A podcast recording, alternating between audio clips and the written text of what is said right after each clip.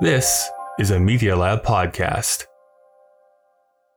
Oh, Dave, I am so glad we never have to meet each other ever again after this week. I didn't want to say it out loud, but this is probably the best day of my life. Yeah. I know. Like, we're free from this machine. It wants us to wrap up our show. We never have to reference Message in a Bottle ever again. I don't even know what you're talking about. I won't acknowledge that. Just erase that part of our memories. 51 weeks ago. It feels simultaneously 51 weeks ago, as well as 512 weeks ago. Are you sad about anything?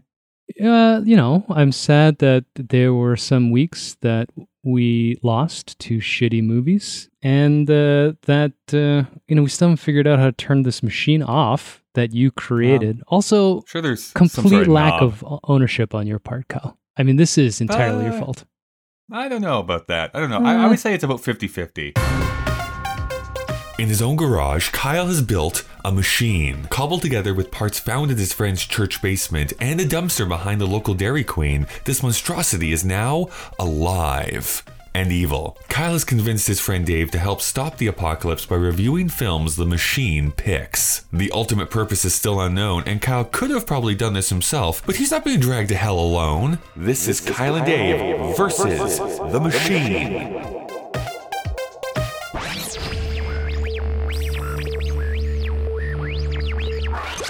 Welcome to Kyle and Dave versus the Machine. My name is Kyle. I'm still Dave. And I'm the Machine. This is a podcast where a sentient machine forces us to watch movies in order to prevent it from initiating the apocalypse. Although we do tend to talk about the ideas of the movie rather than the movie itself. We're not talking about a film today. We have gotten to the end of this season.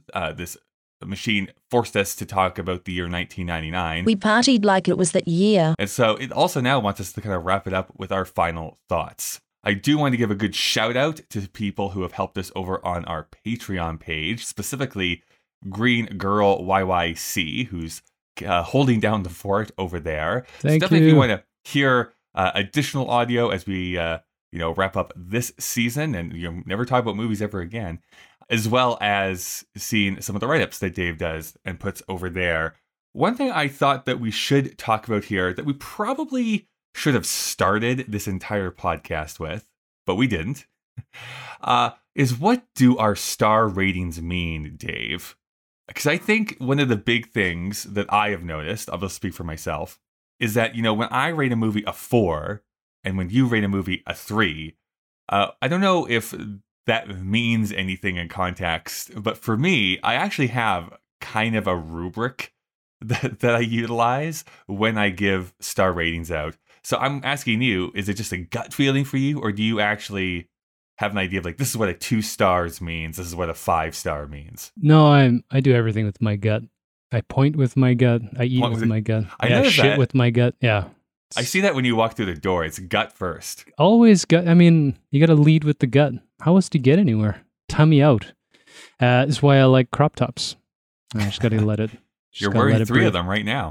No, I don't have. I mean, to be fair, Kyle, I think I've brought up that there should be some structured way of rating this on several things. And you did tell me that was absurd. And now it turns out that you're secretly doing that. So I'm interested to hear what your categories are. Mostly, I didn't want, like, literally the final 25 minutes of every episode being like, what's the mise-en-scene rating for this? And, like, what's the director's intent for this? Like, don't we already do that in conversation? I feel like just one rating and go for it.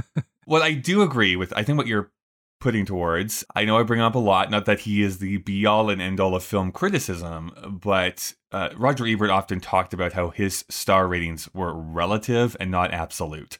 Meaning, it's like, if I'm talking about The Sixth Sense as an example, yes, I'm kind of looking at that with, like, other horror films, other films of, like, Bruce Willis, like other Bruce Willis films, other Shyamalan films. Like, I'm using a few different things to judge that. I am not necessarily being like, how am I comparing this to Citizen Kane? They're just not very similar films, so why would I be comparing those two films together? So whether it's I'm talking about a comedy, or I'm talking about a documentary versus an animated film, there's different things I'm bringing to that, so... Yeah, I don't know if you agree with that or not. Yeah, I don't necessarily always... I mean, yeah, I think the genre thing is important, but I think the base principle for me is whether I thought it wasted my time.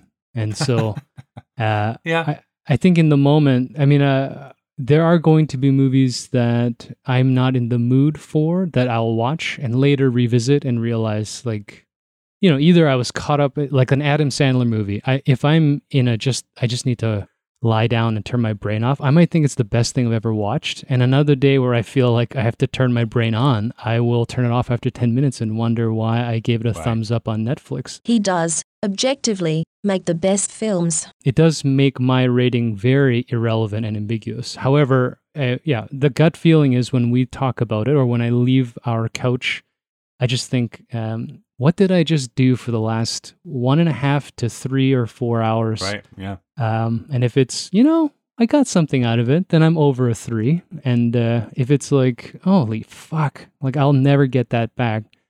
Or as we've discussed, I had to turn it off several times, Blair Witch Project, you know, it's going to get lower than a 1. So I think that's a loose framework, but I think the genre thing's important. We need to keep context. I know that I value rewatchability a lot when I rate things, where I can say, hey, I might be able to see the artistry and the talent that's in this, but if I never ever want to watch it again, I do have a hard time saying, like, that's a perfect 5 out of 5. For me, filmmaking and films have always been, I think I just go back to a little kid when I was watching the Disney stuff, but I remember even watching like Indiana Jones on the big screen and being like, this is amazing. Like, I have such a cool time here.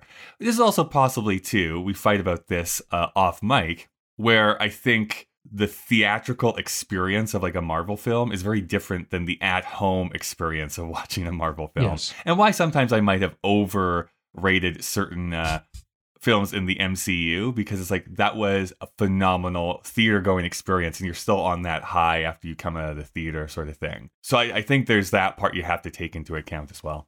Yeah, the idea of blockbuster or entertainment value is often overlooked by professional critics, I think, just because of the aura of being an intellectual. And so, like you, I mean, if I saw most MCU films in a theater, with the exception of, you know, maybe Thor, Dark World, and there's a couple that are just shit. Well, even that was bad in the theater. Yeah, so exactly. You but, you know, if you get in there and, I don't know, it's still $25 a ticket, so I'd be pretty critical in general. But you get in there, you got the surround Dolby Atmos and this fucking screen that it's 7.1 in there, Atmos is like 40. No, anyway, so it's like you know, a screen that's incomprehensibly huge. You have beautiful people. Like, what is it? What are the budgets now? $200 billion to make a movie. Well, not billion, but yeah, you're talking about like budgets that are getting up to like $250 million just for one film. It's like that's crazy.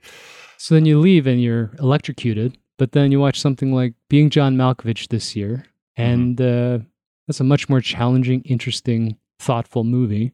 Right. So how do you rate them against each other?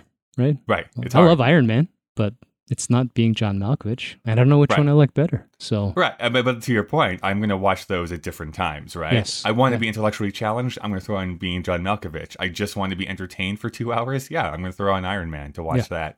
Yeah. Just to record it for posterity reasons. This is kind of my rubric that I'm going in my mind. And then don't ask me about half stars, because that is a gut feeling. But if we're just looking at them, like a 5-star film for me is like, I just think that it's a great film. I want to rewatch this consistently, or I have rewatched it consistently. I think it's filled with great performances, or it's really funny. Whatever it is, it's a perfect film. Quote unquote, a perfect film for Kyle Marshall. A 4-star film, for me, it's very, very good. But there might be something in it that just doesn't hold up, where it's like, there's like a performance in there that doesn't work, or there's pacing problems like in the last bit of it, or whatever it happens to be. There's something in it that prevents it from getting up to that full 5. This is where I get a lot of pushback. So a 3-star film for me is something that is completely mediocre or fine, which is that it's a movie that I experienced and I'm going to forget about in like a day after watching it. I'm literally just going to forget about it. Because that's different than bad. Bad films I'm going to remember, and I'm going to tell you why I did not like those films. And a boring film is the exact opposite. I'm going to forget about it. And that's kind of like the stasis for filmmaking to me, which is like, okay, this is going to start at a 3, and you have to say that I enjoyed it or like I completely hated it. So the 2-star film for me is like the inverse of the 4 stars, which is I mostly do not like this movie, but maybe there's something in there that I enjoyed. Whether it is there's one single performance that I actually liked, or this one sequence was actually pretty fun. But by and large, it's a bad movie that I don't like. And then 1 is like just a terrible film. Weirdly enough, when I was looking on my Letterboxd, I have yet to give any film a 0.5-star rating. You gave 4 films this year a 0.5-star rating. Oh, yeah. So for me, that would be like, not only do I like this movie, but it's like has incompetent filmmaking part of it as well. Or like the sound doesn't work or whatever. Like there's something else that has to be there, I think, for me to go full 0.5-star. Have I seen a 0.5-star film in my life? Yes, I have. I have not rated it on Letterboxd, apparently, since I've been keeping track of ratings. You're a hack. I mean, I don't know. I think 5-star for me is...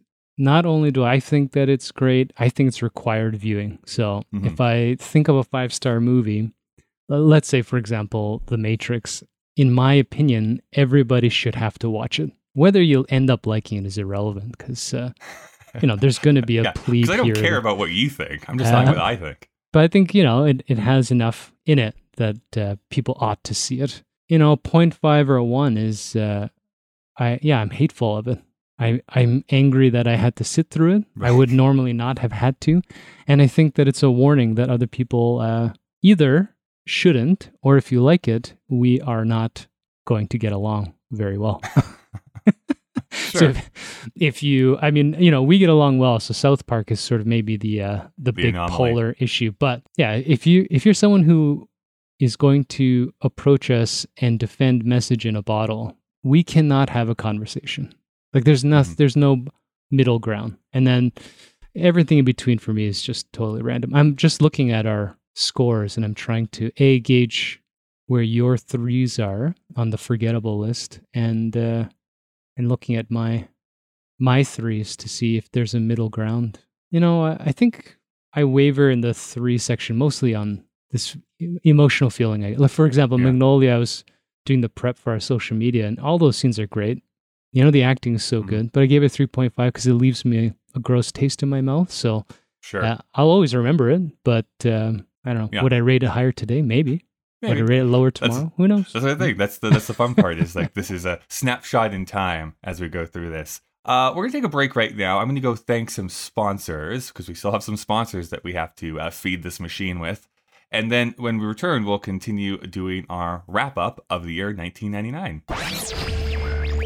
Hi everyone, this is just Kyle jumping into the conversation one more time to tell you about some of the people that help make this show possible. First and foremost, this conversation that you are hearing to bust out of the fourth wall, kind of like the Kool-Aid Man, was recorded like a month or so ago, so it happened before 2 really huge events. And that's important for the second half of the conversation you're going to go into, because it's going to sound a little bit weird that we don't mention a couple of things that seem to be like super obvious. Number 1 is Warner Brothers' decision to essentially release their entire slate of films day and date onto the HBO Max service. So that's things like Dune and the new Matrix film and et cetera, et cetera, et cetera. That was announced here just over a month or so ago. I think like a day or 2 after we recorded this, in fact. I think we're going to change the conversation and really change what is part of the cultural zeitgeist. And it's really going to inform how those movies, I think, seep into our culture and if they're able to be talked about more than just like a day or 2 and then forgotten. You'll understand that when we get to that part of the discussion. And secondly, there was an attempted coup in the United States. And we talk about the boiling point of the United States as relation to 1999 and how that is leading to something even greater. Well, maybe this is the something greater, or maybe this is just a bump along the way. I don't know. Let me tell you this. History is a lot more fun reading about it than living through it. Anyways, Kyle and Dave vs. The Machine is a proud member of the Alberta Podcast Network, locally grown, community supported.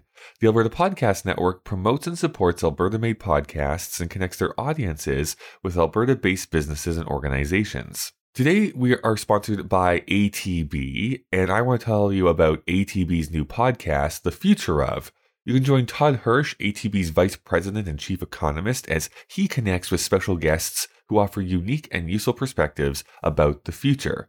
Explore how our economy and communities can not only brace for change, but embrace the opportunity it creates. From the future of women in business to the changing nature of work itself, The Future Of helps us understand what's coming and what we need to do today to get the tomorrow we want. Featuring 2 episodes each month plus bonus episodes, The Future Of includes interviews with top community and business leaders from Alberta and around the world. Subscribe to The Future Of in the Apple Store, Google Play, Spotify, and everywhere podcasts are found, and connect to ask your questions about the future by emailing thefutureof@atb.com. This week, we are also brought to you by the Alberta Podcast Network. So let's go and listen to one of our other great shows. I'd like to get more reading done, and joining a book club seems like a good idea, but I don't know.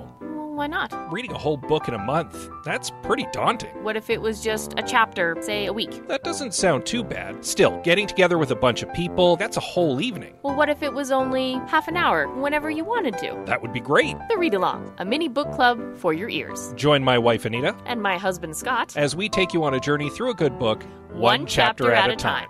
A proud member of the Alberta Podcast Network. Locally grown. Community supported. Available right now on your podcatcher of choice. So, Dave, I think where we need to start off with this is we actually received an email, kyleanddavevsthemachine@gmail.com, and talking about thinking about some of the films in a different light, I thought this was a good one. This was actually in response to the Cider House Rules that we reviewed that neither you or I super enjoyed, and then our guest Alex actually did enjoy the movie way more than what we did. This is actually sent in from a guest that we had on this season, Jennifer Sanford.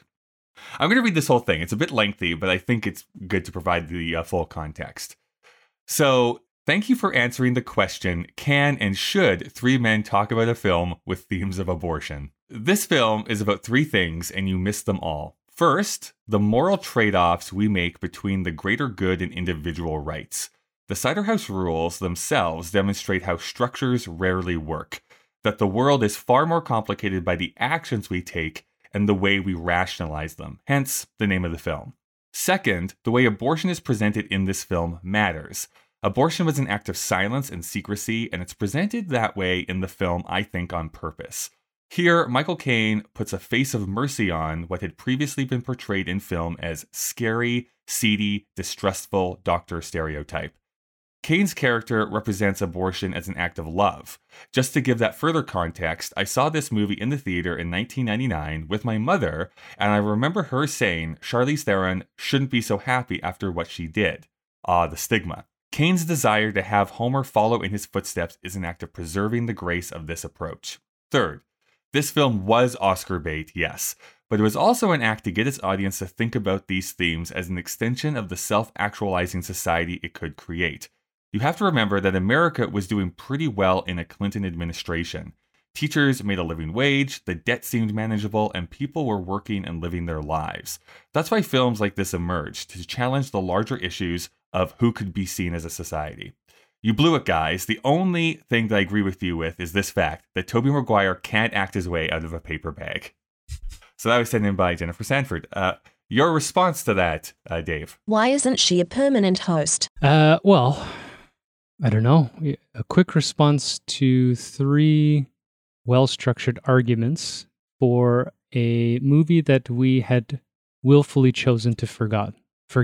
I mean, I don't understand, I guess personally, the reference to the name Cider House Rules and the greater good. I'm trying to remember the movie in a more immediate fashion. I do think, for example, the second point, which was Michael Caine's character meaning to be countercultural to challenge the idea of the norms of, let's say, abortion or women's rights. Yeah, I mean, I think that's reasonably valid. I think I get lost in a movie's presentation, whether in the entertainment value. So I don't remember. I thought we brought up that as a theme, but I spent most of the time bagging on the performances. Sure did. So. But I mean, I think that's where I actually agree the most, which is We tried to start off this podcast by bringing in cultural context a lot of the time. Of course, I was a teenager. You were a no good punk. So trying to sometimes bring that back. Yep. Well, it's sometimes really hard to do that when it's like, I also have 21 years of other context and other stuff that we have watched in the meantime. But I think that if you went back to 1999, you could see how this is very much pushing against that idea. And I think that one thing that we have definitely noticed is in this watching a bunch of films from 1999 and really steeping that and feeling like, hey, we're in the late 90s, we're seeing what people were concerned with at the time. There is that bubbling of like, hey, things are good, but are they really? Like there's this part of society that we're not really talking about and can't, even though the economy is fine, monetarily we're okay, but societally we're kind of on this precipice and we're on shaky footing. I think that gets repeated in so many of the films that we watched that we kind of sort of missed it in this one, which is like, of course, yeah, Michael Caine is there to show off abortion rights are still not 100%. And we've actually seen those challenged here in recent years in the year 2020 in the United States at the very least. So that fight for those rights is still not over. And here's a film, 21 years old, that is like, hey, this can actually be an act of love, an act of mercy. It's not some like in the back alleys being done. Yeah, I'm not thinking of how to argue the principle of it. I think, for example, let's say the philosophical and political framework of the question is completely correct. And I think that the context of it being 1999 or even what is this movie? The time frame is so ambiguous. 1953 or whatever it's supposed to be. Yeah, 50s. Yeah. 50s. No, he's going up to war. So it'd have to be the 40s. Yeah, whatever. They didn't really put the years passing very well. But at any rate, well, America's always in a war, aren't they? So yes, they are. Yeah, maybe I take it for granted because I have a strong opinion about, for example, talking about abortion, that it should not be controversial, and yeah, that definitely leans a bias that I'm going to take it for granted, that I won't even see Michael Caine's character as compassion. I just think that's a normative figure. And I'm more offended by all the characters around him. I miss the idea that this is supposed to be challenging the sort of far right, puritanical religious right, conceptualization of abortion. Sure. So the second point, I think I definitely think, I don't know if we miss it per se, but definitely we didn't bring it up. Or maybe we did, and we didn't spend enough time on it. I actually don't even remember what we talked about other than Michael Caine and Tobey Maguire. But, I mean, it is also the thing that it was three guys who abortion rights don't immediately impact us on a fundamental level like it would women. Yes, I guess that's true. I will say I still don't enjoy the movie as a film. But I think that is an important aspect that should have been brought into the conversation that was not. I think it's, I don't know. I mean, I think that if that's what makes it important for people who watch it, that enjoy it, then yeah, I'm not going to argue that. I think for me personally, even having this sort of bias shown at me, I hate this movie. I think there are better movies that challenge this in a much more clear and important, emotional and well-produced, well-structured narrative, in my opinion. And I think that this is not a movie that I found to even have a clear stated purpose. I think that part we brought up, that we did, yeah. If it was going to be about abortion rights, then it should have been about abortion rights. But it tried to mix so many different nuances together, it got muddled. But we definitely didn't spend enough time, I guess, on that issue. The only thing I want to say, which is a bit of a diversion, but still about the Cider House Rules, and something we did not bring up on the podcast. So to pull the curtain back just slightly, we may or may not have rented the DVD copy from the library. I have never seen such a bad Photoshop of three people on a poster than that DVD copy. Because if you go online, like if you look at the original poster, it's fine. And on the DVD copy, it's like, I can see the tape that they put on almost to like put these people and like floating heads and awkward like line cuts. I'm like, who made this DVD cover for this? It's awful. It is so bad. I just have this thought suddenly that maybe somebody at the library had to do it because they didn't have a cover anymore. Oh, maybe. That could very well have been what they did. They had to go online printed a separate one, Photoshop their own cover, because it is awful. But that's totally beside the point. Yeah, I mean, I don't know how much time we want to spend on the email. I think it's an important conversation. But what was the third point? That is Oscar bait, yes, but was challenging the mindset of the time. Oh, second was, so we talked about that. Is it too late to terminate this podcast? Now, that being said, about looking at this list of films that we created over this past year, do you personally think that we underrated or overrated anything? I was trying to go through that. Let me just grab a note here. The big one that I keep coming back to, and again, going back to how we decided to rate these in the first place. There was another guest that we had on this show this season, Sarah Rowe from Scream Scene podcast, which is one of my favorites. I love that they go through every single horror film ever made, and they are currently in the middle of the 1950s. What they do on their show when they rate it, they don't give it a number. They just say, okay, where would we put it inside the list that has already been created? And then have a conversation about where they would actually put it into the list. Because the one thing that I feel it is rated too high, but just based on the average needs to go where it is the movie Go. Because I look at the movie Go, and while I did enjoy it, man, I don't know how I feel about things like The Mummy, Run Lola Run, The Talented Mr. Ripley, all being below it. You know what's interesting about that is because it landed in the bottom of our fours. It does, yeah. So it's the lowest rated one in our fours. And so we're comparing it to the top of our 3.5s. When I was looking at that one, stood out because, to be honest, I don't remember Go that well. Yeah. Other than that, we both enjoyed watching it at the time of its viewing. But to that point, again, I would have to go back into our list of films and the episodes. I wonder if that came after like a run of bad ones. You know what I mean? When we had, like, there was that stream of ones where we had like 4 or 5 bad movies in a row. And it was like the first, anything that was kind of good, I think we might have just latched onto it and been like, it's good.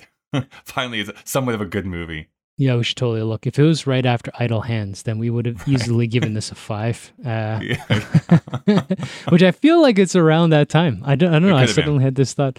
Yeah, now I'm suddenly looking at all of our border, like all of our bridge numbers. So what's at the bottom of a 3.5 and the top of a 3? I would definitely agree with you. I think Go is a little bit high. I actually have been a little bit... I feel like Office Space we watched too early, and getting 2.5s feels a little high. Like, it's a great movie. And I do think that it, in some sense, even through nostalgia, should be somewhat of a required watch. But is it a 5.5 movie? I don't know. Is it the third best film of 1999? I don't know about that either. Yeah. So that one felt a little high. I was going to give you that. Clearly, I was just angry about South Park. I don't think it's a 0.5 movie, especially considering all the other 0.5 movies that had. Once I saw the total list, and I was comparing it to Idle Hands or Message in a Bottle or Cruel Intentions or Blair Witch. I have a lot of 0.5s. It's great. Yeah, it I think South Park is a better movie than all of those. I think I was just offended by all of it, and I just want to pick a fight with you, which I think is fun. It was the first one we had an opportunity to really go at it. Maybe Bond. I mean, I couldn't believe how much you guys were trying to fight that Bond was okay, but it's not as bad as what you tried to make it out to be. Maybe, and honestly, maybe because I have seen literally every James Bond film. Yeah, it's like it's not even my least favorite Pierce Brosnan Bond film. So that's fair. Yeah, there are worse Bond movies. That's fair. But it was 1999, and I really disliked watching it. And then the only other thing that I wrote, I don't think these are nearly as interesting, but there's a couple, like Magnolia like I said, I was doing all of the prep for our social media posts and just watching a couple of those clips of Magnolia. I think my discomfort leaving the movie and missing all of the, you guys were sort of doing all that Illuminati shit with numbers and colors and fucking background information. So I was just kind of like, I didn't get any of it. I don't care. But thinking more about just the individual performance and piecing that thing together, it should be a 4 maybe instead of 3.5. It was a good movie. Whether I'd give 3 hours to it again, probably not. I feel the same way about you. Well, at some point, maybe we can jump in here and actually just rearrange the list how we want to and, retroactively change our opinions. No regrets, man. No regrets. What is the movie, though, just one, the one movie that you do think that the other person got completely wrong?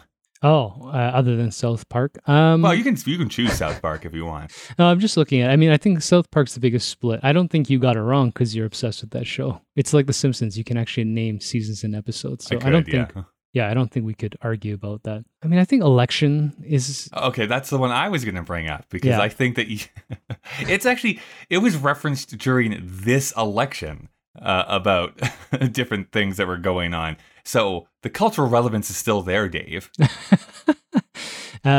Election, I think we had... The second biggest split was Blair Witch. And I think that's... Like, to your first point when we started this, the genre-specific thing, I don't like or appreciate horror at all. And you're wrong. I don't like first-person anything. I can't play first-person shooter games, any of that stuff, so I get sick watching it. Mm-hmm. If you wanted to have a gavel and podium debate about Blair Witch and its cultural significance, maybe I should give it more credit. But I think it ought to be also acknowledged that it's actually just not a very good movie in its entirety. And it has impact culturally for what it affected on people. But so not on the same level at all. But for me, like, it's not a film that is like in my top 10. It's like, not, like I rated it 3.5. So it's like, it's fine. It's a movie that I get enough out of if I watch it or when I do rewatch it, but it's never going to be on my top 10 or even my like top 100 favorite horror films of all time. To me, what it is closely resembled to is that because it had such a cultural impact, and I think you can actually draw the line from its release to online culture to current horror films. There's like you can see how it kind of influenced everything. It's kind of like Birth of a Nation, which is like, it's still talked about because of its cultural influence, but it's kind of a bad movie. In Birth of a Nation's case, I think it's a very bad movie, but like, okay, I get it. It was blockbuster filmmaking back in the silent era. It devised a bunch of different techniques, but it's a bad movie. Like, it's not good. You know what I mean? So people still talk about it, even though it's not necessarily a good piece of art, quote unquote. Yeah. What are your thoughts on Birth of a Nation, Dave? I don't think I've watched it. It's not good.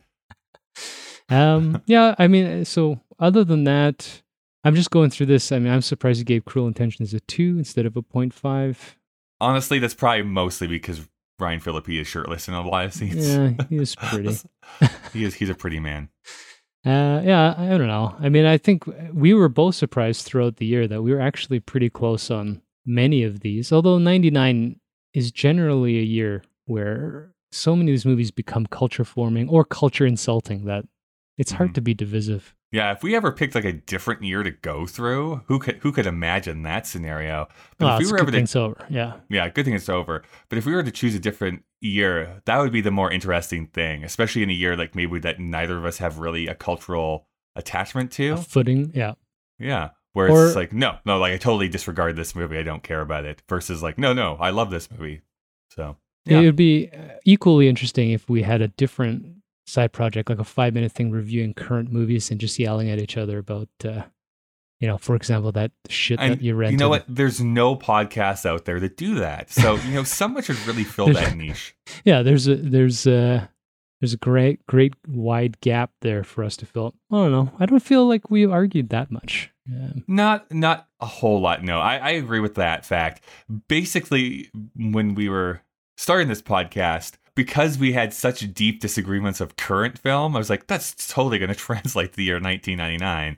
And then we actually did end up agreeing more than we disagreed.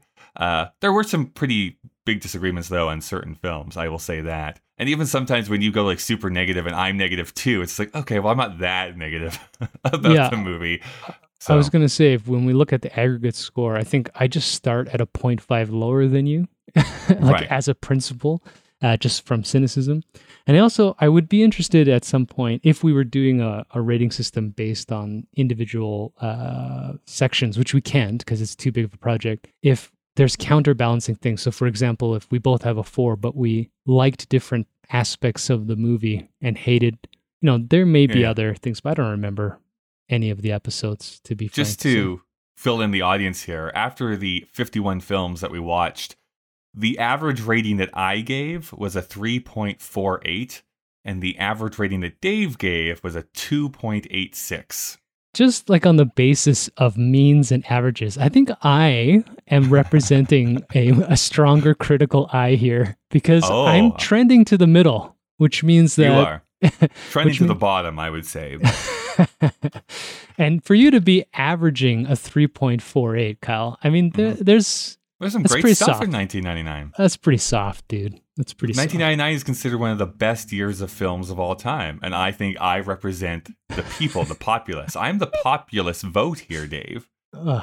I have the best ratings. I have the better ratings. There's never been a better rating than what I gave. Oh, God. You did that. I'd vote for him. One of the big things that I obsess over that you don't care about at all is the Academy Awards. And so I can geek out about that till the cows come home.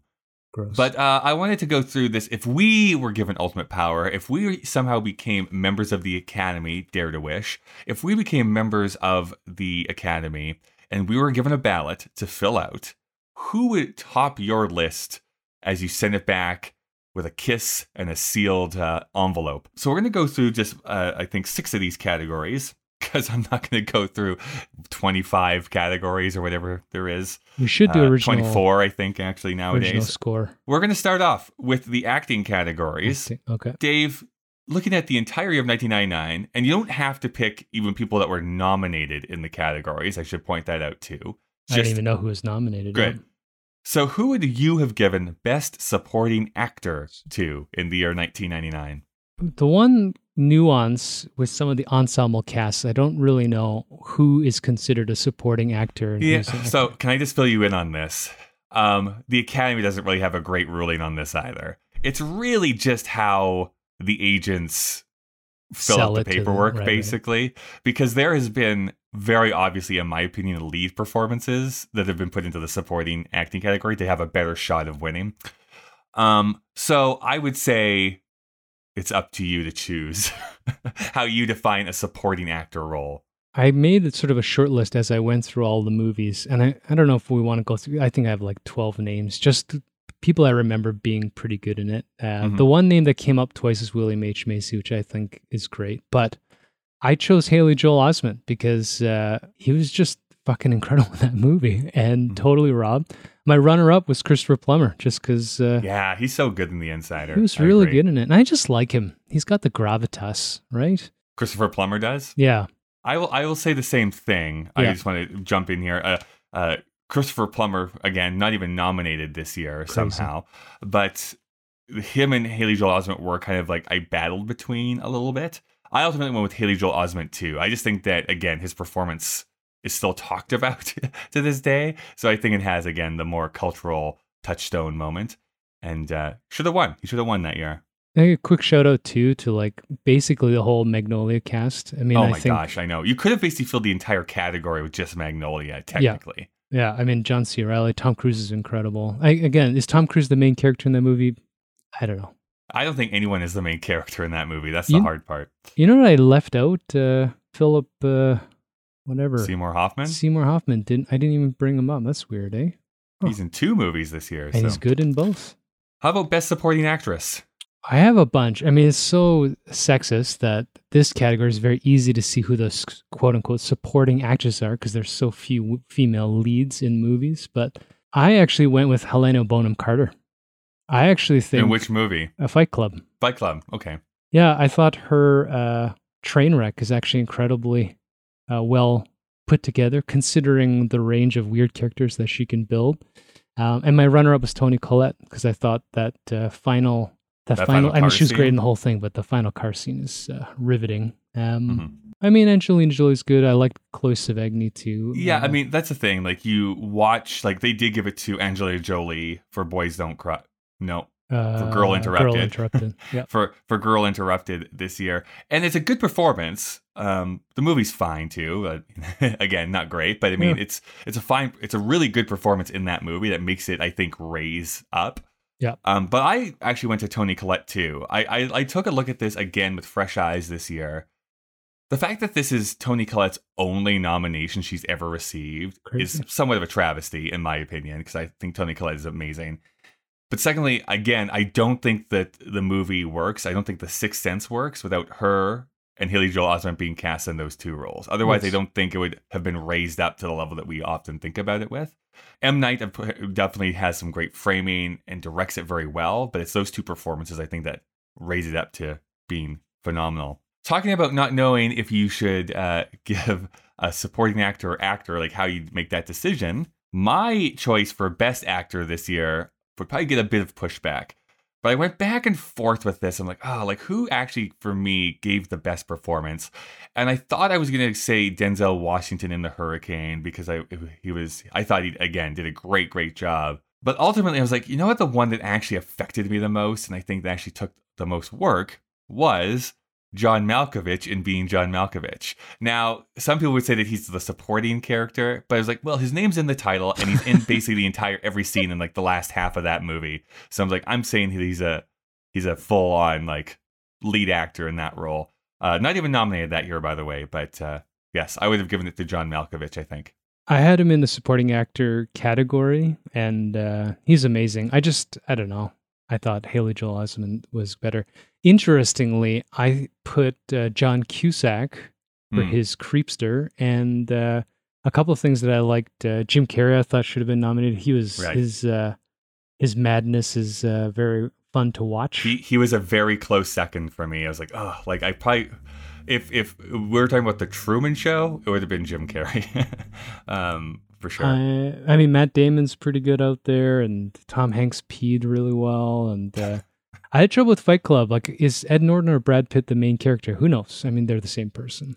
But ultimately, spoiler over here. I actually put John Cusack, I thought, and Jim Carrey second. Yeah. I was tossing between the two of them, but I thought John Cusack's broken downness was something to watch. It really, like you talk about, is so essential to that movie. I would have to look at his full like IMDb ratings.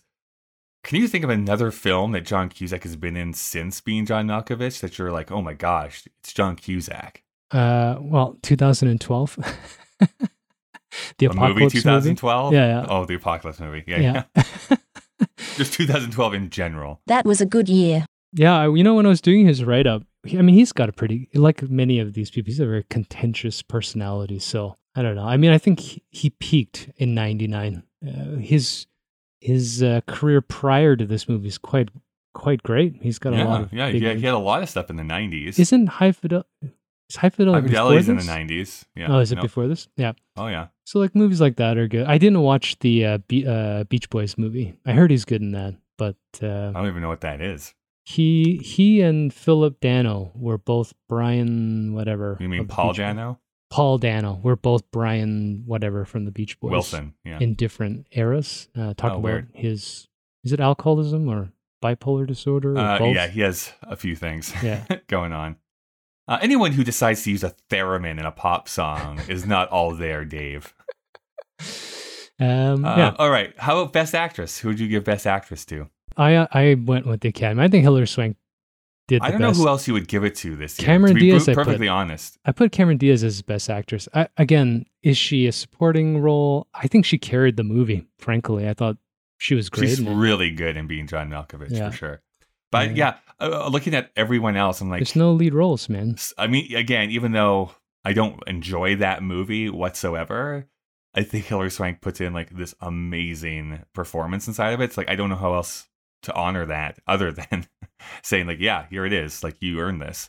I threw in, I mean, I liked Franco Potente a lot in Run Lola Run, but yeah, as far as at least the, onslaught of American movies, plus the fact that, almost none of them center around a female lead character. So it's hard to call it a Best Actress. Yeah. It's pretty dry pool, man. That's really eye opening. And again, if we were to go like even earlier than 1999, let's just say that crazy thing happened. That's even going to be worse, like trying to find like great roles for women. Whereas honestly, like look at the year 2020 and there has been multiple films, not just like directed by women, written by women, but starring women that have been putting in really great performances here this year. So a bunch of things have changed over the last 20 years, for sure. Not 100% parity yet, but it's changing. I can't remember. I think I brought up in this podcast, and I can't remember where I read it. It might have been a TED Talk on YouTube or something, but they were talking about the context of cultural change actually being in centuries and not in years. So, you know, we do have this entitlement as a culture that once you're woke, everything should change. So we know that minorities don't get enough say, that the LGBTQ community doesn't get enough say, that women don't get enough say. Why can't we make it? Why can't we have parity? But it takes time. The people, the old guard who writes these movies have to die out first because they're not letting go of this power. The old directors who want to shoot it a certain way through this, you know, male colonial lens, right? They've got to die. They're not going to not get the money to make blockbuster films. But we are seeing a big change, for better or for worse. I don't know. Some of these nominations have come out. I don't know if I like the movies themselves, but it is nice at least to see, stronger female characters, stronger minority representation. It's a lot to ask, but it is a little bit jarring because I do feel like there are a lot of great performances in all history from female actors, of course, but they're not written for them. So it's kind of sad. How about Best Director? Who would you have given Best Director to? I actually gave it to P.T. Anderson. Oh, interesting. I think I was tossing that with Spike Jonze just because I liked Being John Malkovich's weird sort of put together. And the directors were great. I've got Spike Jonze, the Wachowskis, Dave Fincher, Shyamalan, Kubrick's in there for me. I mean, the list is insane. This is like all historical. Yeah, like looking at just like Michael Mann, role of a director for the film, this is the hardest one for me to really settle on. Because you're right. It's like, the Wachowskis pulled off something phenomenal with The Matrix, and they really should have been nominated. They should have been nominated, but like they got that movie received all the technical awards basically, and no other nominations. It's like that's too bad. Like there's a lot of stuff here that should have been honored. But you're right. Like Michael Mann, Paul Thomas Anderson, Spike Jonze, M. Night, like all of these people are doing really great work for this crop of films that came out this year. David Fincher, we didn't even talk about David Fincher. Yeah, Fight Club should have been nominated too. I just think whatever my feeling is with Magnolia, et cetera, like as an entire experience, piecing that ensemble together, structuring in the way they did. I think if, again, you know how I feel about that movie, taking out the intro and making it turn into like, see me, that's going to be this tight little bow. I thought that was irritating, but it's a magnum opus, man. The thing's like 3 hours. It's got so many different things. It's wound so tightly that it grabs your interest for the entire 3 hours. That's a big undertaking. The only other movies in my mind, I mean, I think Being John Malkovich, The Matrix, Fight Club, they all do something similar in their scope, but you know, I went with P.T. Anderson. I actually went with Spike Jonze in this case. I think that is such a tight film. John Malkovich is pretty tight too. And it's weird and odd in the very best way. And I love like just oddball films anyways. But he walks this tightrope of not making it convoluted. Too absurd. In my opinion. Or too absurd. It's like, it's absurd, but not like going into like complete like zany town. And I think the performances that he helps to capture in that are just, you know, really good. So Spike Jonze. Now I'm doing something that the Academy very rarely does, which is I'm actually splitting the film who I'm giving Best Director to and Best Picture to. Who would you give the Best Picture of the Year to, Dave? The Best Picture is the hardest. Like, again, the genre is the biggest problem. It's hard to just narrow one down. I mean, I think there are so many different ways to look at Best Film. I think by our ratings, I gave Being John Malkovich the winning spot, but I think The Matrix should have been nominated and in serious contention. Fight Club, Sixth Sense. But in the end, I went Being John Malkovich for the exact reasons that you're describing about Spike Jonze. I think that being able to straddle the line of a surrealist, absurd fantasy but actually make it dramatic and compelling. That's a rare visual treat. I was very close to doing that, but ultimately, I did give Best Picture to The Sixth Sense. I think it does this really fascinating magic trick for me, which it is simultaneously a movie I can watch and not like devote a lot of my brain energy to. It's just a fun film to watch for me. Or if I'm in that mood, I can be looking at it for like deeper meanings and like the relationship between Haley Joel Osment and Toni Collette and all that sort of thing. So you can get both of those responses back depending on what mood you happen to be in. So I don't know. I just love the fact that it's able to straddle that line really nicely. And that, at least here in the year 2021 that we're sitting in, right, is the Happy movie New Year that I would award. But that's the movie that I would have awarded, 22 years ago, the Best Picture award to.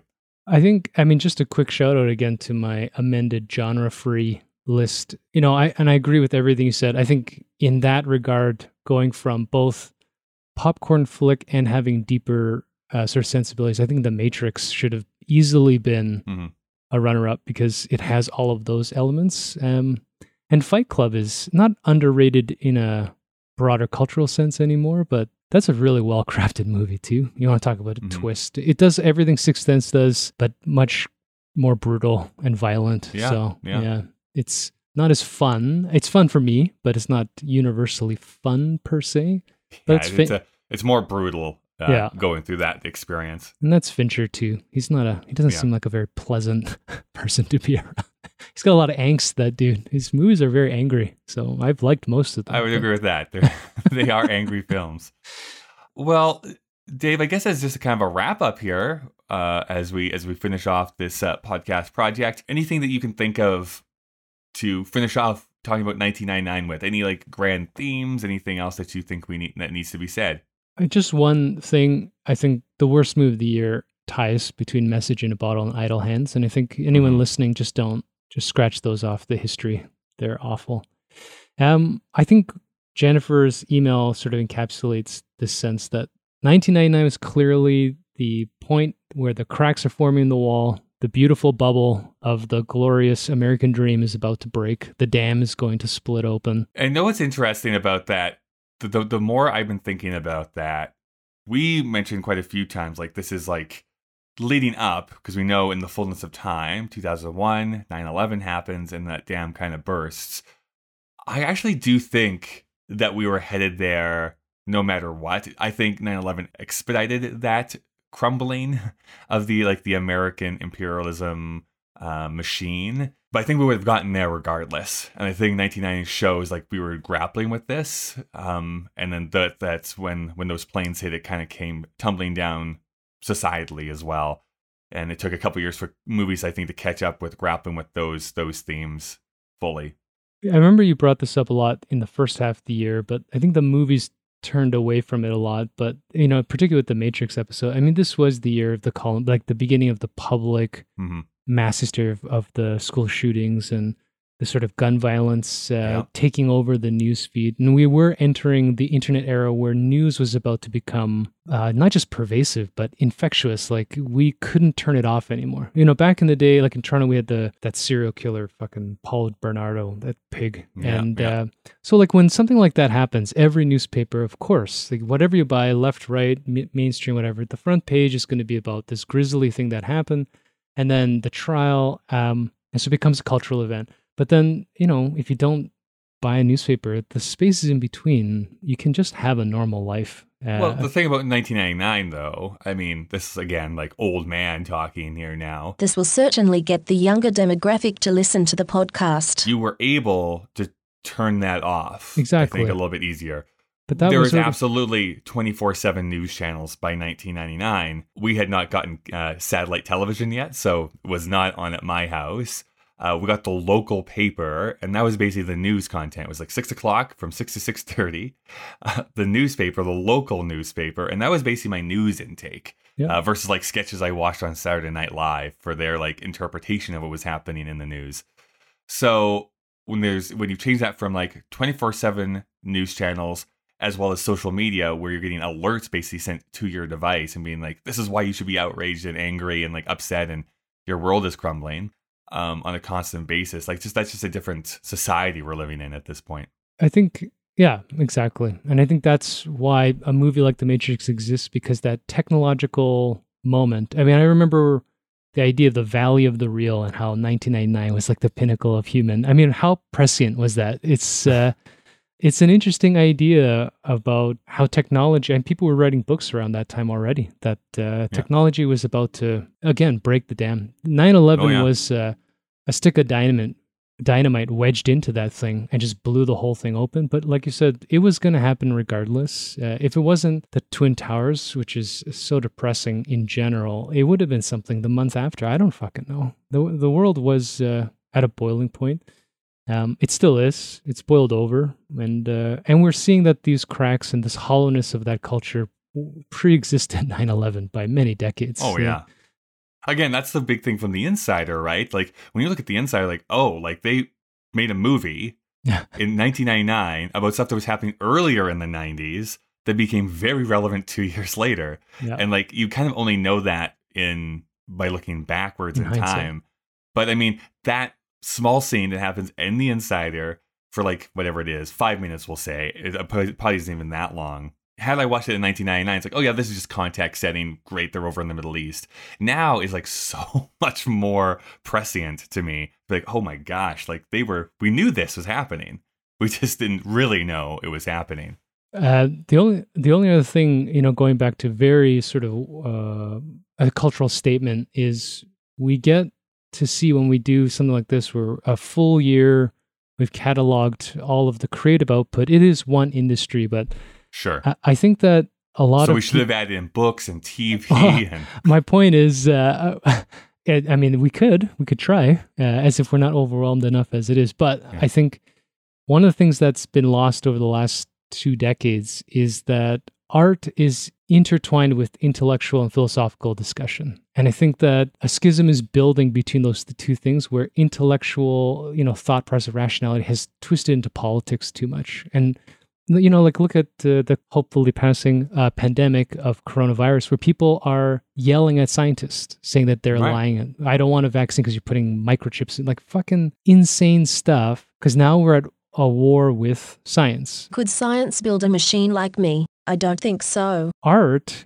is sort of been kind of laid by the wayside. It's turned into Instagram, which is garbage. And here's an example where the artists, the writers, cinematographers, directors, actors, they actually, whether it's intuitive or intentional, they have their hand on the heartbeat of culture, of seeing what's really happening behind the curtain.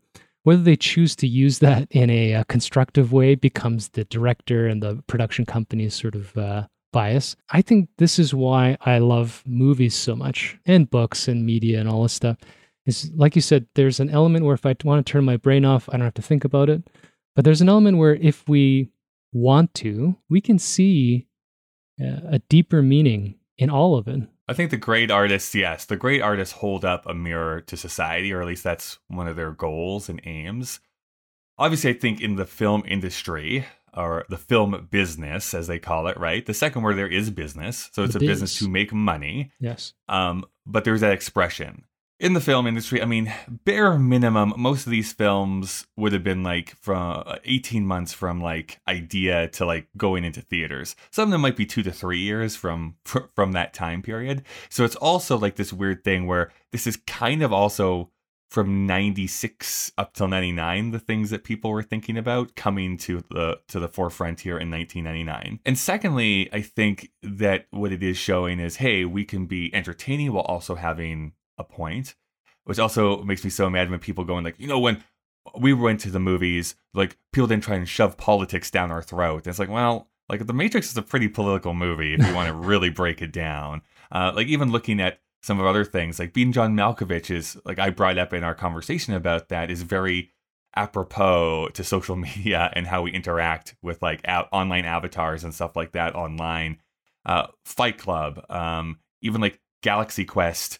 As much of that is satire, is like, boy, like that kind of predates like really hardcore celebrity culture the way it is even now. So I think that, yeah, it's there. I will say this for myself. I didn't think there would be as much gay content in these films as there actually is. And not even subtext, like there's text sometimes inside of these things that I think is sometimes forgotten about. So, yeah, there's all this interesting stuff kind of wrapped up here in the year 1999. Like you said, I think it's that boiling point. And part of it, too, is like, again, I was 16 years old. I would have turned 16 in the year 1999. Like, for me, this is like, oh, this is like the good old days, right? Like, the late 90s for me is like, these are the good times, like the best time of my life type of thing. So I think sometimes that influences the way I think about that. But I think what's interesting is we've always been struggling with inequality and oppression. And some of these films fight it head on, and some of them are just there to have a good old time at the theater. Just to be a cynic, as is obvious from this thing. As is your role on the show. We will always struggle with those things, even as we find so-called parity with all of the minority statuses that we are aware of now. If history shows us anything, it is part of human nature to put other people into boxes. So if we start, for example, like you brought up, the gay content's already starting to increase. I mean, I think because it's Hollywood and the art industry, that is subtexted throughout its entire history, right? But it's become very open now. Yeah, I mean, that's also the thing too. Like in the film industry, there was people who were obviously gay. Everybody knew it, but there's no one talked about it, right? Yeah. So it's not like just it was an open secret. Just watch Lawrence of Arabia, right? It's not just that he's drunk all the time, but you know, so cynically we'll always have the struggle. But I think what's optimistic is I think creativity in the movie industry or otherwise, even painting, finger painting, even looking at children's art, any level in which somebody makes something out of nothing will be, like you said, a mirror holding up to something. And as long as we support both the entertainment and the intellectual side of it, I think we'll have access to a forum in which we can continually try to learn stuff. That forum is being a little twisted, not just by the the show business aspect, but social media is a sickness, but we'll see. Something's going to happen. You know, there's a lot of people who are trying their best to be nicer to other people as much as the opposite is true. So we'll look at the movies that are eventually going to be allowed to release in 2021. Actually, yeah, just bringing up to modern day, I am actually very interested to see how we actually look back at this time. Let's say that this podcast continues on for another 10 years. It would be interesting to go back and let's talk about the films of 2020. Yeah. It's like, well, we're not talking about things that came out in theaters because most of them didn't. They all went straight to streaming. But have they had any cultural impact because they did premiere on streaming services? I think it's a little bit harder to get into the cultural zeitgeist that way. It's still possible. It's just harder to do that, especially now that there's 24 different streaming services. And so this debuted on Peacock and it's great. I can't even access that. Yeah. Or us in Canada, we don't get Hulu. So any Hulu film we can't watch. I'm still bitter. Not legally, I guess we should point out, but that on the flip side of that in 2021, because we're going to be loading all these huge films that had to bypass this year. That's also going to be interesting to be this, do those films feel this does not feel current anymore? Or are they going to be looked at even more favorably because they're just trying to think back to a time that didn't even exist when they were made in the first place? I was watching, Joe Biden. Now, who's that? At the time of this recording, apparently announced his, do they call it cabinet?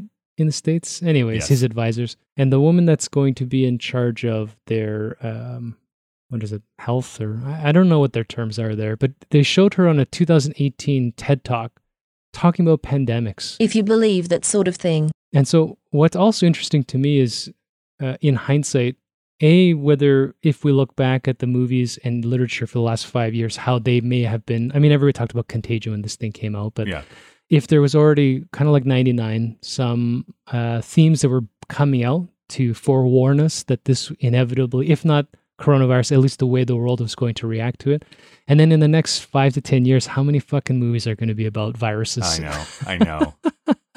It's going to be all of them, man. It's going to be so annoying. Yeah. Anyways, movies. So here's the big question then, Dave. If we were to continue this podcast, because, of course, the machine is releasing the shackles off of us here this week. What year would you want to do another retrospective of? We have to do this again? If we were to do it. What a ridiculous thing to even posit here in this case. But if we were to continue this show, what would you want to do. All right, well, let me run down some of my favorite movies. I mean, I just rewatched Seven Samurai. I love Blade Runner. Something. Yeah, 1950. Yeah. Blade Runner is 83, I think. 84. 84 gives us Return of the Jedi, which is kind of shit. We could do... When Star Wars, 1977. Oh, sorry, Dave. Sorry, the machine is like. I'm still talking here, Kyle. No, so, the machine is like freaking out over here. What does it do?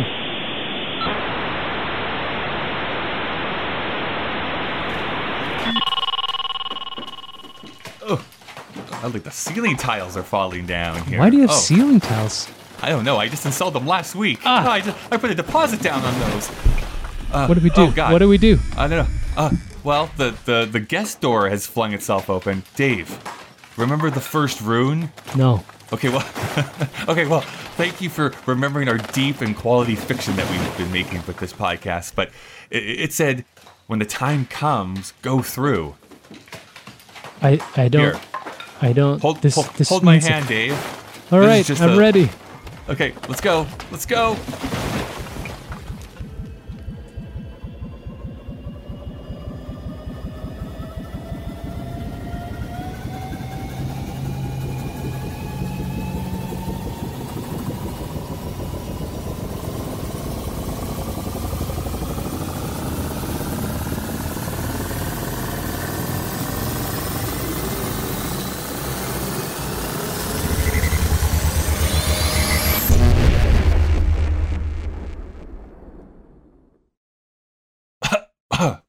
It's all smoky in here. What is there a light? There's a little metal string hanging from the ceiling. Just okay. Oh, I don't know what this place is. It's like a very cramped circular area. There's a computer and a panel over there. This feels very Kubrick-esque. And something's printing out here, Dave. Oh, well, it says next week we're going to be talking about Spirited Away. Oh. Somehow I don't think that we're off the hook just yet. Huh.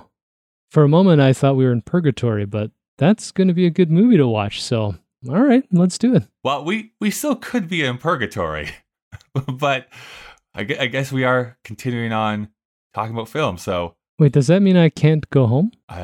No. But look, luckily enough, it looks like there's a vending machine over here. Funyuns? It's only Funyuns.